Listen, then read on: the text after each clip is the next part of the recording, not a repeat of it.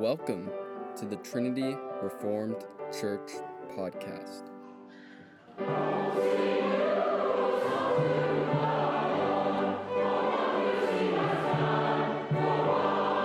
Exhortation by Larson Hicks on May 22nd, Lord's Day service.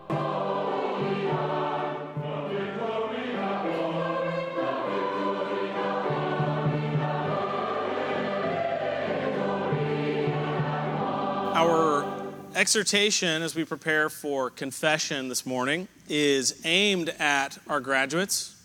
So, as you all find your seats, I'd love to, uh, to have your attention, especially this morning. And uh, you'll forgive me if this is a little bit longer than our normal exhortation, but uh, I think it's important. Um, so, our exhortation today it comes from um, the Great Commission that Jesus gave his disciples, which we find in the Gospel of Matthew in chapter 28, verses 16 through 20, which reads Now the eleven disciples went to Galilee, to the mountain to which Jesus had directed them. And when they saw him, they worshiped him. But some doubted. And Jesus came and said to them, All authority in heaven and on earth has been given to me. Go, therefore, and make disciples of all nations, baptizing them in the name of the Father and of the Son and of the Holy Spirit, teaching them to observe all that I have commanded you. And behold, I am with you always to the end of the age. The Great Commission is a kind of graduation speech. The, the Latin students among you, those, those of you graduates who studied Latin, should, should recognize the, the word disciple, discipuli, means student. And uh, Jesus is called, they call Jesus rabbi, which we know is the Hebrew word for teacher. So here in the Great Commission, we have the teacher giving his last charge to his students as they're graduating and heading out into the world.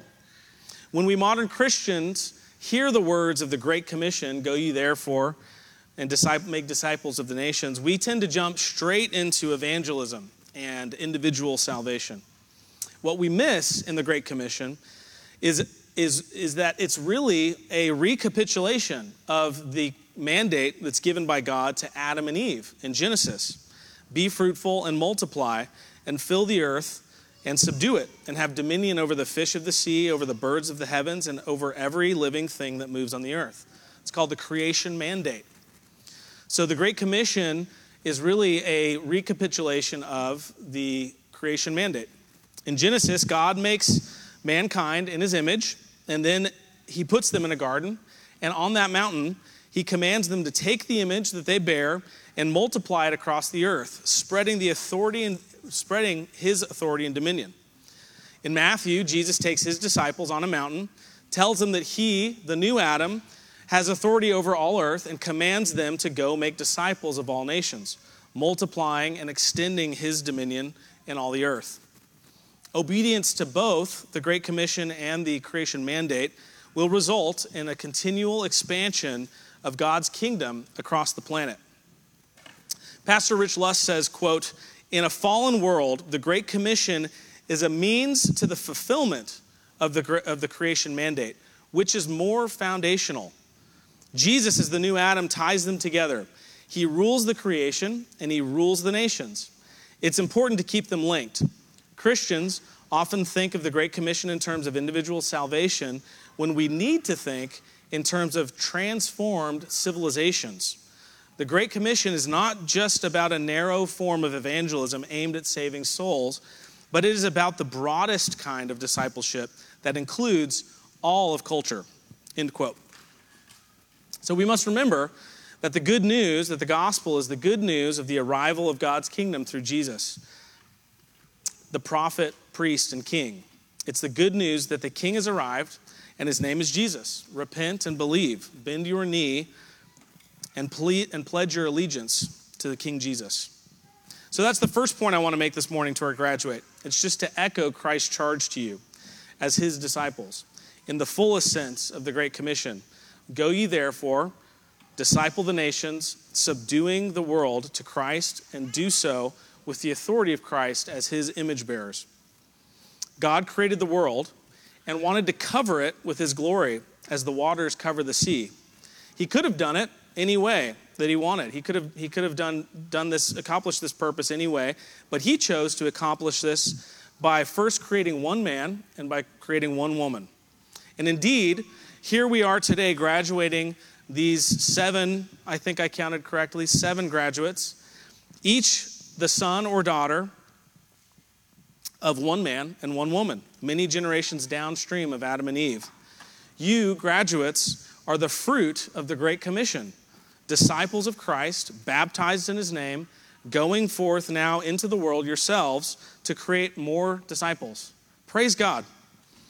There's a word that I've used a couple of times, we've, we've heard already this morning uh, a couple of times, and, and that word is dominion. And I'd like to dig a little deeper into the meaning of this word. And specifically, I want to contrast the idea of dominion with the idea of domination. So, dominion versus domination. One of the typical things you'll hear at a graduation ceremony is something like graduates, you can be anything you want to be. Well, no, no, you can't. That's a lie. God has given each of you particular gifts, and He's given you each, each of you particular weaknesses and limitations. Saying you can be anything is a domination kind of mindset. It's assuming this posture of defiance. It doesn't matter where you came from, it doesn't matter what anyone else thinks. No one should stop you from accomplishing whatever it is your heart desires. It's a do- domination kind of mindset. A domination approach to authority isn't interested in limits, it merely wants to bend things to its will.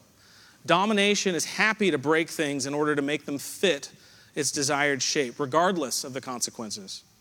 Marxism, for example, always takes a domination approach, trying to cram civilizations and economies into an unnatural structure that works. The Tower of Babel is another great example. Those who want to dominate fundamentally reject the idea that God has made things for a purpose with a specific in, in, inherent nature. Dominion is different. God made flowers beautiful and fragrant, so we should, dis- we should display them in our homes and, and, uh, and enjoy their fragrance. He made dogs loyal, so we should bring them into our homes for companionship and protection. He made cats ornery, so we should upload hilarious videos of them to the internet.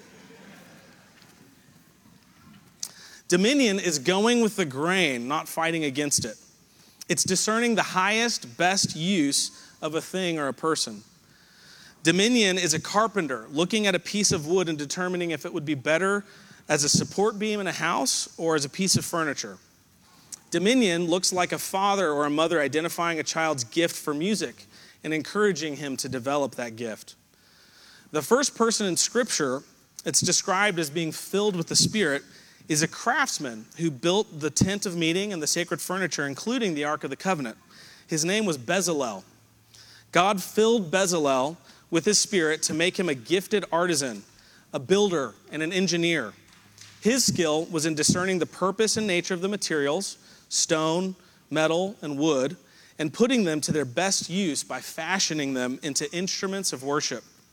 So when God commands us to subdue the earth, taking dominion of it, this is what he means. The root of the word dominion is domus, meaning house. And the work that faithful Christian parents do every day in their homes to discern the strengths and weaknesses and gifts of their children, and to then fashion them into instruments of worship, disciples of Christ, is dominion taking. This is dominion. This is what it looks like every day. So, graduates, you were made for a purpose. God didn't make a mistake with any of you, and He intends for you to discern that purpose. For one, God has made you either a man or a woman. That right there gives you a lot of information about the purposes God has for you and the purposes He does not have for you. Feminism, of course, uh, has a domination mindset and wants you to ignore the way that God made you. God has also blessed you with a solid Christian education. That wasn't a mistake. It's a particular strength that He's woven into the fabric of your life, and He intends you to use it for His glory. So, as you embark on this next phase of your lives, one key aspect of dominion taking will be continuing to discern how God has built you, what gifts He has given you, and what is the highest, best use of your time and talent. How can you turn a profit on the gifts and talents God has entrusted you with? This is a lifelong journey, but the goal over these early years is to try a lot of things, take risks while you're young and resilient, and to start to hone in on your calling so that when you're older, with the weight of of responsibility and without your current youthful energy, you can spend your life on things that energize you, things that you feel confident are what God has made you for. I want to close by encouraging you to avoid wasting time in this endeavor of dominion taking and disciple making. The world has told you that somehow, by virtue of being a high school graduate, you now deserve a four year party. That this is a time when you should just be a kid and soak up college youth culture. But I want to propose to you this morning that sanctification is like compounding interest. It's like the compounding interest of a retirement savings account. Your money earns interest, and then over time, your interest earns interest. And as that continues, the whole thing starts to snowball. The key to getting a big snowball when it comes to investment uh, accounts is to start early. If you spend the next four years of your life floating on the fun, cush raft of youth culture, you are going to find that in that time, you will have floated downstream. The rigor and discipline of your home and your education was meant to train you to step out into the stream of life and to swim against the current. If you are faith, if you are if you aren't faithfully paddling upstream, you are floating downstream. The stakes here are actually quite high. I recently heard a shocking statistic about, this, the, about state colleges. The percentage of college graduates who start uh, as Christians and by the end of college still identify as Christians is lower than the number of soldiers who survived the attack on the beaches of Normandy on D Day. In other words, it would be safer for the eternal souls of most Christian kids these days to head off and fight in D Day, at D Day in Normandy, than to spend four years at a state college. I believe that you here are better equipped than most graduates for whatever assaults on your faith lay ahead. As Paul says to Timothy, but as for you, O man of God, flee these things. Pursue righteousness, godliness, faith, love, steadfastness, gentleness. Fight the good fight, fight of faith. Take hold of the eternal life to which you were called and about which you made the good confession in the presence of many witnesses. Jesus said, To whom much is given, much is required. Each of you has labored diligently through high school, but many others have poured themselves out to bring you to this point teachers, pastors, relatives, friends, and no one more than your parents.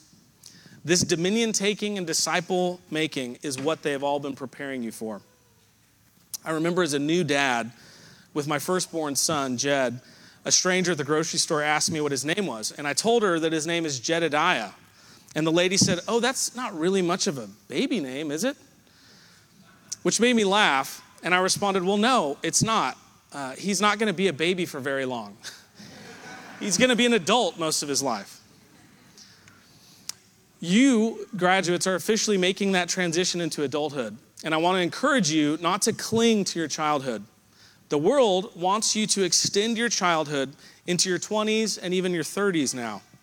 This is a scheme of Satan to render young adults fruitless at the very time when you have the most energy, the most creativity, the most enthusiasm, and the most potential.